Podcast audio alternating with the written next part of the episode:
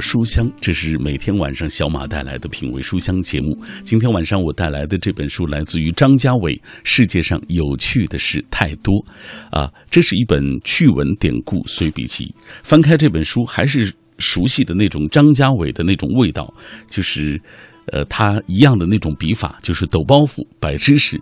历史故事旁征博引，生活常识左右拈来，啊，期间还夹杂自己的体会或者是感受。这本书，呃。是一面是一本封面非常花哨的书啊，连作者的书名都是歪歪扭扭的卖萌字体，书皮的这个绘图像是机场行李箱上面贴的那个纸一样。但是如果你不仔细阅读，你就不会知道里面的内容几乎是上知天文下知地理，古往今来的大小生活器具和必备品被作者一一的细数了一个遍，从欧洲到东方，从古希腊罗马到文艺复兴，再到当代，作者张家伟在。厚重的历史当中轻松的穿梭，将枯燥无味的数据和知识用温润的语言串联起来，展现给你一幅幅鲜活生动的面孔。写饮食文化的时候，你感觉食指大动，垂涎欲滴；而写伟大人物的八卦小道的时候，你或者瞠目结舌，或者乐不可支。啊，这让我想起日本的四山修斯的那本书，叫做《幻想图书馆》。各种怪异的故事，各种生僻的知识，你都可以读到。作者乐在其中，陶醉无比。接下来，我们透过一个短片来具体的了解一下这本书。它是可读不可读的闲书，它是正儿八经之外的好玩儿，它是大脑活血化瘀的走神儿。今晚分享：世界上有趣的事儿太多。这是一本趣闻典故随笔集，在张家伟的笔下，吃茶、喝水、梳头、洗澡这些小事儿，穿越着时空，裹挟着古人的习俗和趣味来到我们面前，时光与体验就这样水乳交融。张家伟用一颗留心细节的赤子心去读这些故人旧事。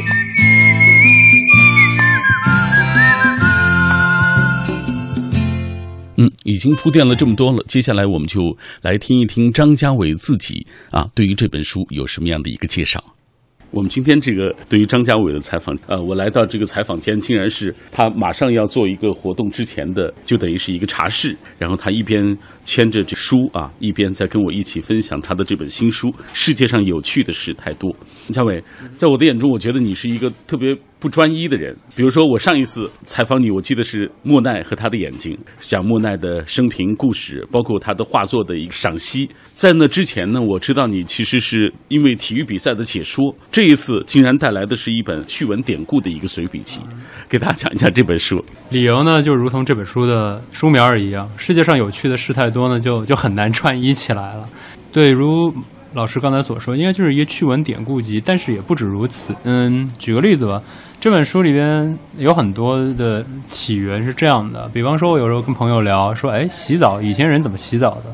然后会去会去查一下这方面的历史，一查会发现，好吧，会有那么多的好玩的东西。因为其实人类能够发展到这一个地步，其实也是一直在不断的改进新的技术，然后又跟新的技术之间的不断的发生新的扭曲。每一个时代，每一样东西可能都不一样。以前的人是怎么刷牙的？以前人是怎么用香水的？或者说香水的提炼对他们来说是怎么回事儿？比如是可以，我们可以说，就以香水举个例子，可能希腊人就会觉得这是一个用来抹完香油，然后来勾搭同性或者异性的东西；可能埃及人就会觉得这是个祭祀品；可能罗，可能到法国人就会觉得，OK，这是个奢侈品。不同的时代对同一样东西有不同的看法之后，然后又你又会酝酿出不同的故事。就好比龙涎香这个东西，以前会是捕鲸业者会觉得啊，这个东西好像是偶然所得，最后居然还能跟香水有关系。类似于此，就会觉得好吧，世界上有意思的事儿特别特别多。这儿说句不该说的，就是因为我们占了现代科技的便宜，能够觉得哎呀，过去的东西好像土土的，但他们是怎么一路发展而来的？在大家还没有那么高科技的时候，大家又是如何？克服一些不那么发达的科技来搞定一些问题的，比方说，可能呃以前北宋开封汴梁，他们可能没有刹车，于是他们下坡的时候，前面拴五头驴，后面拴三头驴，下坡的时候打后面的驴，靠这样来减速。类似于这样的事情，你就会觉得，好吧，还是蛮有趣的。大家已经听出了这本书大致意思了啊，关于吃茶喝水、梳头洗澡。有一位朋友他在网上有一个留言，我觉得挺有意思。他说：“为什么张家伟会对这样的事情感兴趣？就是这种看上去和我们的生活倒是息息相关，但是正史当中或者历史学家从来不屑一顾的一些东西。”确切说呢，会有人研究这个，像风俗，像很多风俗史家会研究。但是呢，可能更多的学者，他们是一种做学问的姿态，他们会可能考虑比较严谨。而我考虑的角度其实是有趣。当然，这里边也还是那句，就是有时候会觉得古代人居然可以这个样子，因为现代和古代的一些差距，以及一直以来。各种我们对古代的想象，以及最后会发现，其实可能并不是那样。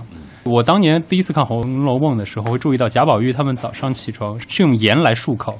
我当时想，他们不用牙刷吗？然后我就开始想象一个没有牙刷的时代是怎么样的。他们从来不用牙膏，他们从来不用牙刷，他们可能也从来不会有那种呃就美白牙齿之类这种思想。我会想那个时代会是什么样的？日常生活中其实有很多很有趣的事情，但是呢，可能大家会更在乎一些更宏大的事情。梁启超先生以前说，就是看你看历史就会觉得好像中国的历史全全是帝王的家谱，又是某某帝王，他又生了哪个皇子啊，又哪个天子继位，他们家如何如何。但其实历史是由老百姓构成的。而我觉得老百姓日常起居、一饮一食中这种非常有意思的事情，我还是在乎这个。所以历史不只是那些军政大计，其实也包括了这样一些最有趣啊、最生活的一些部分。他们也是是承载历史的一种方式啊。我们今天所形成的一些习惯啊，应对生活的一些策略，其实可能都是有源头的。我想这本书提供给我们的就是这样的一些东西。作者张家伟生于无锡，后居上海，现住巴黎。自由撰稿人，主要作品有《无非求碗热汤喝》《伦勃朗一六四二》及《莫奈和他的眼睛》等。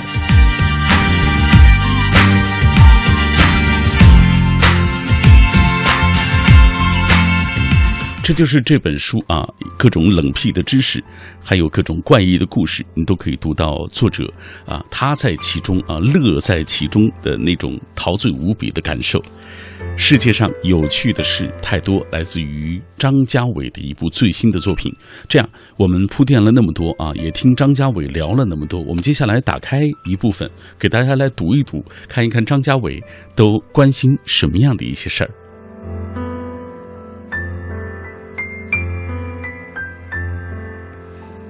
这篇张家伟竟然写到的是喝水，我们每天都喝，看一看有什么典故可以说。张家伟说：“中国人说‘如人饮水，冷暖自知’。中国男人不懂得哄女孩，便祭出了万金油的法宝，说喝一点热水吧。欧洲人却听不得这个，喝冷水，喝冷酒，最多喝热咖啡和热茶。热水是个啥？直到现在，你去瑞士、法国、意大利住店，要吃喝尽有。”要热水，人家会摊手，说得厨房特别的预备。我们平时都喝冷水。饮食男女，人之大欲，在喝水的问题上，东西方大有不同。比如说，煮水杀菌这个概念乃是近代的事情，过于先进，于是古代的东西方都无此概念。有些佛教宗派强调一碗水里八万四千小虫，所以僧侣饮水之前要超度。但也吓不住普通人。中国人平常喝水还是弱水三千，我取一瓢饮，从家里水缸舀一瓢就走。哪怕到二十世纪，北平卖力气的汉子们也还是这么过的。而中国人真正开始喝热水，啊，得往茶文化里追溯。宋时汴梁城，市面卖各类半茶不茶的饮料，除了热水煎煮的茶之外，还有热水泡松子儿、核桃，还有瓜子仁儿。王婆招待西门庆的时候就端出来过。明朝时节，喝茶的习俗完全的市井化，大家都惯喝热茶。见了客人端出冷茶来，简直就是打人耳光啊，怠慢得很。所以喝热的也成了一种礼节。加上中国人各类日常细节的注意，终于连其他饮料也要喝热的，连喝酒也要烫过的。比如说《红楼梦》当中，薛宝钗博闻多知，嗯。还有过科学解释，说酒冷着喝下去会伤脏腑，热了好发散。这不到许三观卖血记里，许三观每一次卖完血就去吃一碗炒肝儿啊，还要敲着桌子说黄酒要温一温。但是你知道，水和水还是不一样的。中国城市有类似现代的供水系统，是到清晚期的时候，其他的时候大家靠靠河、靠井汲水喝。民国的时候，北京四合院富贵人家有所谓甜水、苦水之分，苦水就是用以洗衣、养花，甜水是用来喝的。好的甜水还可以卖。老天津人以前想卖力气的，就去南运河挑水回来沿街叫卖，真有富人家肯花钱买水，省得去跑一趟。而曲艺表演当中夸说北京人富贵，要喝玉泉山的水才够身份。唐鲁孙先生说：“东来顺西来顺卖这个涮羊肉啊，都强调口外肥羊。秋天在玉泉山喝饱了好泉水，涮着没有膻味儿。你看这喝水的好坏也分了阶级。日本江户时期，居民靠水喝水靠井，所以有所谓的井上会议，就是主妇们去井边打水，顺便东家长西家短，哪个相扑手的发型，哪个消防队长的袍子。”哪个巡捕又娶亲了，如此啊，续续磨磨牙。到了年下，日本人讲究要淘井，就是请匠人把井淘干净，周围摆一点好吃的，祭祀一番，希望明年这口井当中还产好水。如今科学发达了，我们也不会去祭祀自来水管，因为自来水说来就来。但你也不能责怪那时的日本人啊，井水好坏。多少得看运气，而且大家都很希望井水不要出问题。井水坏了，喝死人不提；一旦井水枯了，大家就都得搬家了。这欧洲人对饮水也粗疏也细腻。罗马帝国时期，为了公共浴场，也为了饮水方便，造了著名的饮水渠，至今有些留为古迹。但是蛮族来袭的时候，西罗马帝国亡了。饮水渠也残破了，覆巢之下无完卵。西欧人民喝水都不方便去了，但是也没办法，就得喝酒。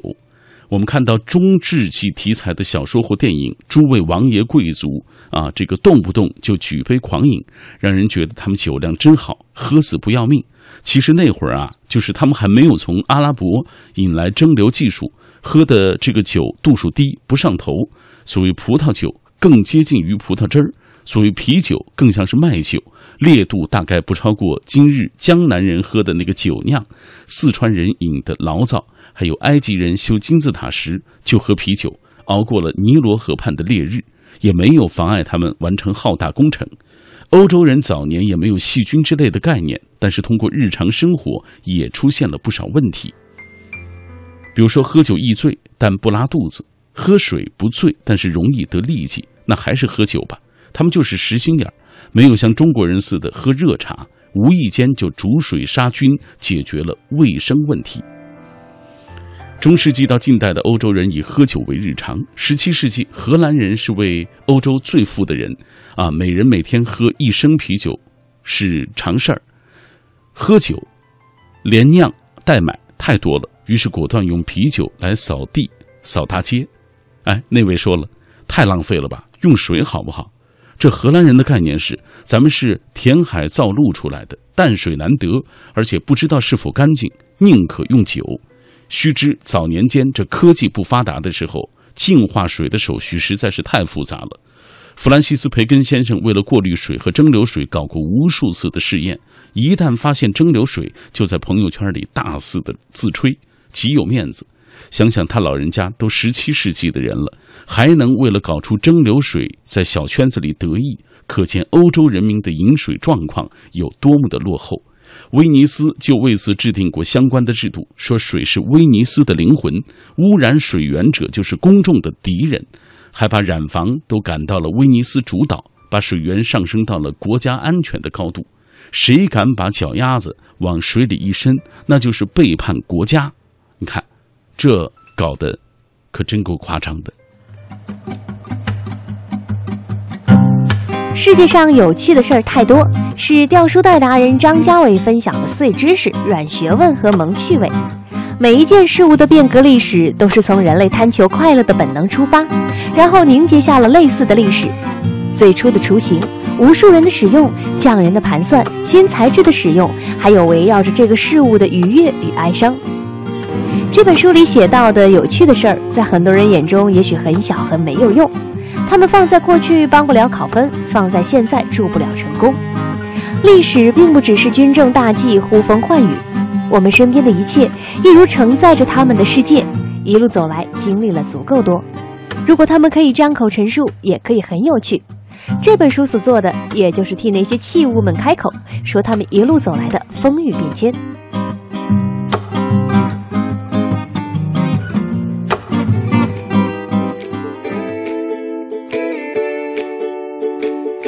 欢光脚丫，呀咿呀咿呀，让我光着脚丫，我为你摘一朵花。我们光脚丫，呀咿呀咿呀，脚丫贴着脚丫，小手把小手拉。在辽阔的草原上跳啊跳，跑呀跑，越过高山和海洋，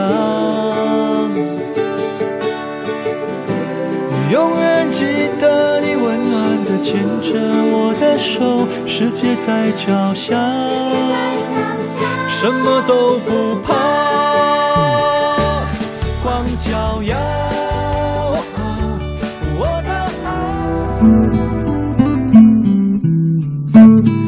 把生活想象的太好，你会跌得很重；把生活想象的过糟，又会让你失去活下去的勇气。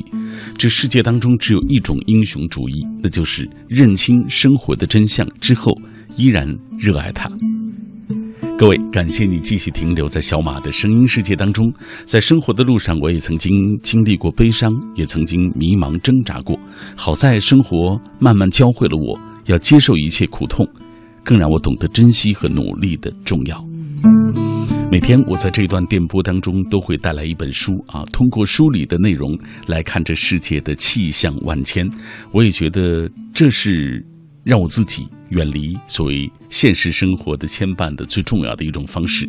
当然，它其实说实话，它最重要的功能是让我的生命看到了处理这些现实生活的种种问题的一些方法。读书很奇妙，就在这里。今天我带来的这本书来自张家伟，《世界上有趣的事太多》，是一本趣闻典故随笔集。在张家伟的笔下，像这些吃茶喝水、梳头洗澡的小事情，穿越时空，裹挟着古人的习俗和趣味，来到我们的眼前。时光和体验就这样水乳交融。今天在节目进行的过程当中，也欢迎各位通过微信、微博的方式来跟我们一起分享啊，你在。呃，是不是读过张家伟的一些文字？因为张家伟这些年的确涉猎非常广泛，解说体育比赛，出版多部球星传记，啊，热爱艺术，讲述莫奈、伦勃朗等大师的译文趣事，纵横网络，像知乎、虎扑、豆瓣，他的每篇文章，呃，都受到追捧。不知道各位读他的文字有什么样的感受？那如果啊，你没有读过他的文字也没关系，你可以说一说你所理解的有趣的事啊，你遇到的一些有趣的事都有哪些？通过微博、微信的方式，就可以在第一时间我们找到彼此。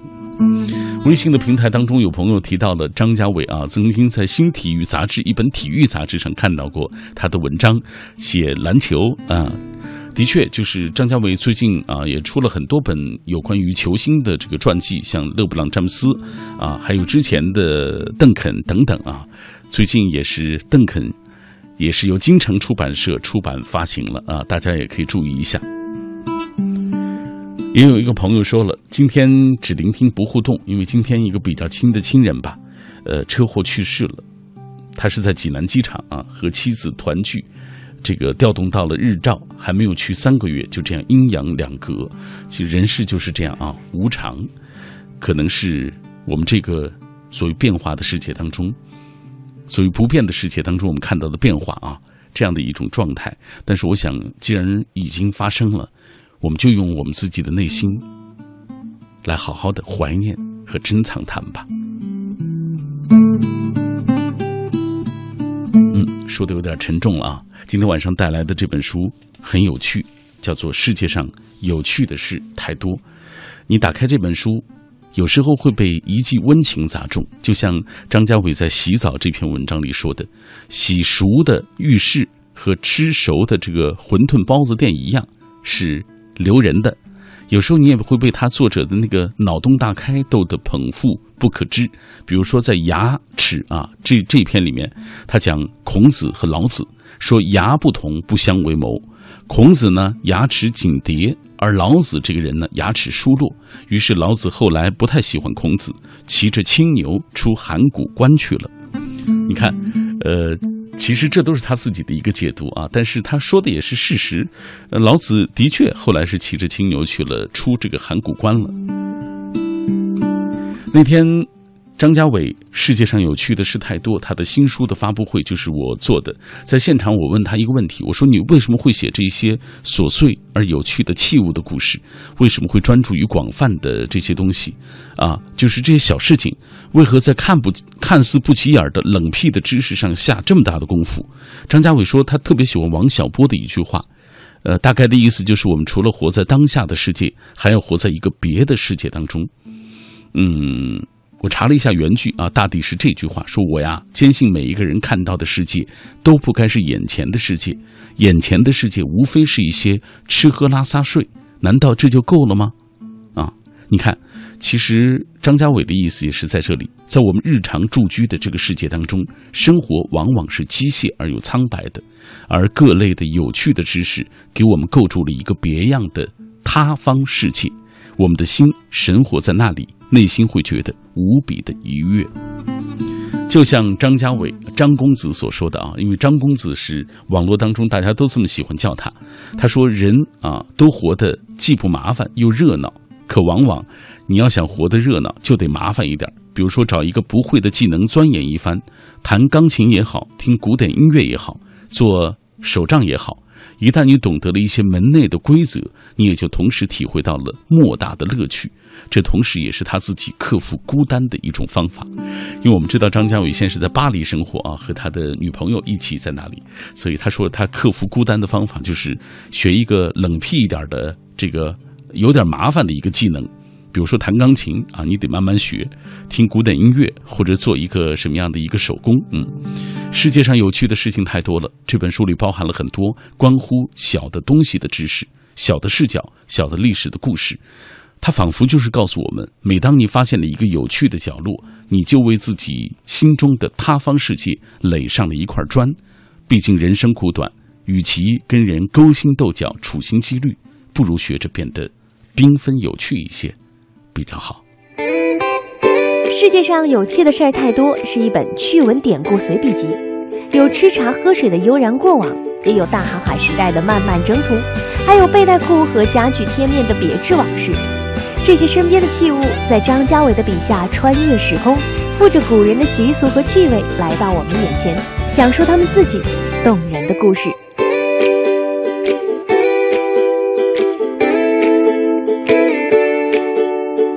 这样，接下来我们继续请出张家伟啊，来给大家讲一讲这本书里的故事。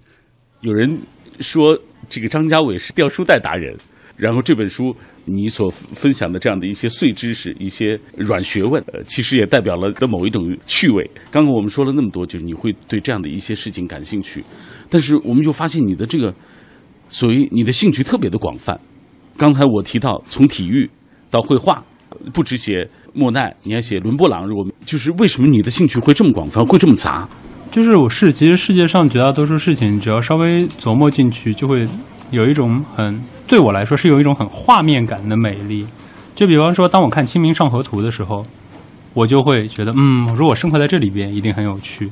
所以以至于后来，我每当读到宋朝的任何文本，比如说《水浒传》，说比如说《孟良录》，我就会想象，嗯，如果把它们想象成《清明上河图》，就如果我能够生活在这里边，会有多有趣？其实。呃，这儿说句实话，我觉得每一个人，他们都下意识的，每一个人都想生活在另外一个时代，每个人想生活在另外一个世界。所以，我们阅读小说，我们打游戏，甚至我们看电视剧，都有一种，那是另外一个世界，那是另外一个全然不同的世界，我们可以生活在其中。其实，每一个人都在都都想在有生之年，能够更多的享用一个虚构出来的，不管是虚构出来的，或者是不非现实的世界里。像我，其实就是这样，就是我研究我琢磨的东西越多，就有种。仿佛生活在很多个世界里一样，就是还是那种就是希望有更多更繁杂的体验吧。如果打个比方的话，就是说，嗯，就好像喜欢打游戏的诸位一样，就是说我可能想在更多的游戏世界里看到更多不同样的东西。呃，咱们继续回到这本书当中啊，呃，这本书大致分为两个章节、两个部分啊，就是事过境迁和物换星移，包含了你所写到的呃种种的一些内容啊，这样两个两个部分的这种划分啊，你是怎么考虑的？因为如刚才所说，我们有很多的习惯和我们现在很多的事情，其实经历时间一点一点磨洗过来的。就好像这里面可能关于洗澡篇，我会写到，古希腊人是很喜欢洗澡的，古罗马人很喜欢洗澡的。后来因为基督教呢，他们又不喜欢洗澡，以及一些误会，他们会觉得可能只有异教徒才洗澡。但到后来呢，现代卫生又促使他们去洗澡了。你就会觉得，在这种我我很喜欢，我不喜欢很拧的过程中。一些抗拒感，因为其实现代社会其实当然是以开放包容为原则，但其实我们曾经经历过一些非常不开放、非常不包容的时代，你就会觉得，好吧，你如果把这种时间历程延续、时间历程整理一下，你把这些碎知识讲出来，会有一种我们多少能够更珍惜我们现在所知的一切。因为这里其实还想多说一句的是，每一个时代的人。包括我估计，我们这个时代人肯定都有一种，嗯，过去的时代是更黄金的时代，我们现在这个时代不大行等等想法。但是，其实很多时候我们是生活在一种想象中，总觉得过去可能更美好。但你如果如果能够尝试了解一下过去的时代，那个过去没有抗生素，可能卫生条件也很糟糕，可能很多东西都不完善、不完整的时代，你就会觉得，好吧，生活在现在这个时代，至少还蛮好玩的。至少我们有了解过去这些时代的可能性。在事过境迁这个单元当中，刚才我们提到这个洗澡，那给大家讲一讲这个洗手间能有什么样的历史？天天用，但是大家未必知道这些东西。呃，因为其实对于现在我们的人所知道的话，大家可能对洗手间历史仅限于抽水马桶以及普通的所说所谓茅厕吧。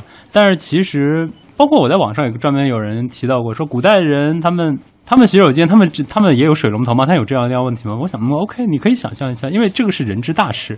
这个是自有人类以来的大事，但是问题是这么以来是一直以来是怎么过来的？问题是古代历史就是从古至今也有各种各样的围绕这有着各种这样的笑话，因为甚至可以为此酝酿出各种夸张的笑料来。比方说在路易十四时代，他们可以利用一天鹅绒电子担当马桶，或者说古代日本江户时代，他们可以专门为呃将军的夫人专门挖一个可以用一辈子用的茅厕，类似于这种，我你就会觉得 OK。一一直以来，人类真的都挺不容易的，而且在这其中，当然还是那句，站在我们这个角度，多少有点居高临下，会觉得好吧，以前的人既不容易，听着看上去有点好笑，但其实我还是那句，就这还是体现了人类，当他们不得不面对这个有点尴尬的问题，但还是一直挣扎以来的时候，你会觉得好吧，这也是一种很智慧的东西。它是可读不可读的闲书，它是正儿八经之外的好玩儿，它是大脑活血化瘀的走神儿。今晚分享。世界上有趣的事儿太多，这是一本趣闻典故随笔集。在张家伟的笔下，吃茶、喝水、梳头、洗澡这些小事儿，穿越着时空，裹挟着古人的习俗和趣味来到我们面前。时光与体验就这样水乳交融。张家伟用一颗留心细节的赤子心去读这些故人旧事。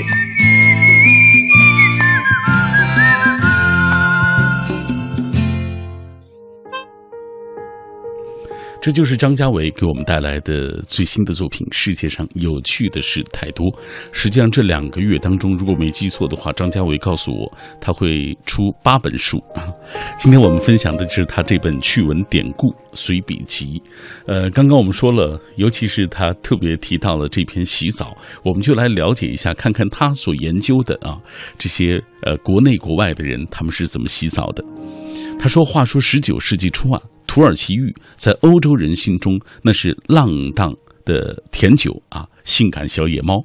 土耳其浴连同土耳其的咖啡、土耳其的烟斗一起，作为甜美的、奢靡的、神秘的、有一些肉欲的、堕落的异国情调的东方宫廷的豪奢享受，馋得欧洲的人是心痒痒。基督山伯爵当中啊，有这样一段说：基督山要在巴黎摆派头秀神秘。就一整套土耳其宫廷姿态，长烟斗、阿拉伯式的咖啡，而且认定了东方人才懂得享受。但实际上，英国的大卫·尤库哈特先生亲自去土耳其转了一圈之后，摆了这么一句话，说土耳其浴和古罗马浴啊没有什么决定性的区别。这话的意思是，西欧人念叨到最后才发现，土耳其浴曾经就在他们中间，只是被他们自己放弃了罢了。沾水洗沐是大多数人啊生于这个世上的第一遭事。不，不要说基督徒要行洗礼啊，中国的老例就是小孩要洗三，但是孩子下地就得热水擦洗，然后孩子才算是清清白白、干干净净来到这个世上。所以，再不喜欢洗澡的地方和人，这辈子都是难逃这一遭。那洗澡这回事儿，可以总结出五花八门的勾当，但本质无非就是两种。其一，以容器来盛水，或者撩，或者是泡，或者是擦，或者是刷；第二，就是水从高处啊高处淋下来，借着地球的重力，把人的身子过一遍。简单的说，泡澡与淋浴之别也。当然，也有合而为一的，比如说公元前五世纪，希腊的红陶罐就描绘过图案：齐腰高的一个水盆后，某人手持着舀水之物，正往身上倾洒。旁边的一位双手入水，也不知道是在洗手还是洗试这个水温。希腊是欧洲文明的起源地，对一切门类都做出了贡献，当然也放不过这洗澡。公元前千多年，克里特岛就有浴池，希腊人一完成城市供水体系，就兴高采烈的洗澡。他们既爱运动，又每天与航海打交道，当然知道热水对放松身体、清洁身心有多么的重要。著名的斯巴达三百勇士之战在公元前四百八十年打起来，留给后世“温泉关”这个词。本来啊，这个在希腊语是“热”的意思啊，言及现在，英语里的热水瓶、拉丁语里的浴室词根都和啊这个词所谓分不开。简单说吧，就是洗澡、热水瓶、浴室、温泉。早在公元前五世纪啊，这些东西就已经勾搭上了。罗马人。定鼎欧洲之后，雄心壮志，凡事追求派头。所谓光荣即希腊，宏伟即罗马。洗澡也不能太小气。罗马人的供水系统极出名，也不怕水源短缺。罗马的公共浴场已经有规矩、有程序啊，分为三步：什么热浴室、暖浴室，还有冷浴室。学希腊原池蓄水，早在庞贝城被火山吞掉之前，浴室里已经有了马赛克壁画了。惯例是先冷水啊，再暖浴，最后进这个热浴室。罗马时期的浴室学希腊设有中庭，年轻人可以在这里散步锻炼，或躺或聊啊，或坐或躺啊，一一直聊天就像现在的这个健身房一样。另外，罗马帝国的晚期，浴室里已经挺流行安一个所谓蒸汽浴室了。希腊和罗马浴室的伟大之处还在于，他们已经摆脱了洗澡是清洁身体的初级阶段，隐约感受到热水对身体的意义。当然，那个时候他们还没有血液循环、皮肤毛孔等等概念。希腊医学还停留在分析体液与身体性格的关系这个阶段。但是他们觉得，热水洗澡不能只洗净身体，还对身体健康大有好处。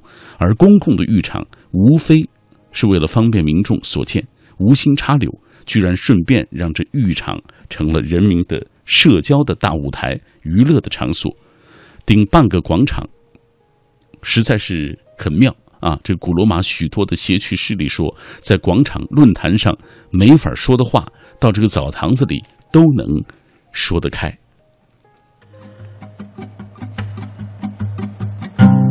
世界上有趣的事儿太多，是掉书袋达人张家伟分享的碎知识、软学问和萌趣味。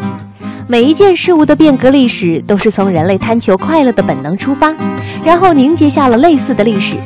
最初的雏形，无数人的使用，匠人的盘算，新材质的使用，还有围绕着这个事物的愉悦与哀伤。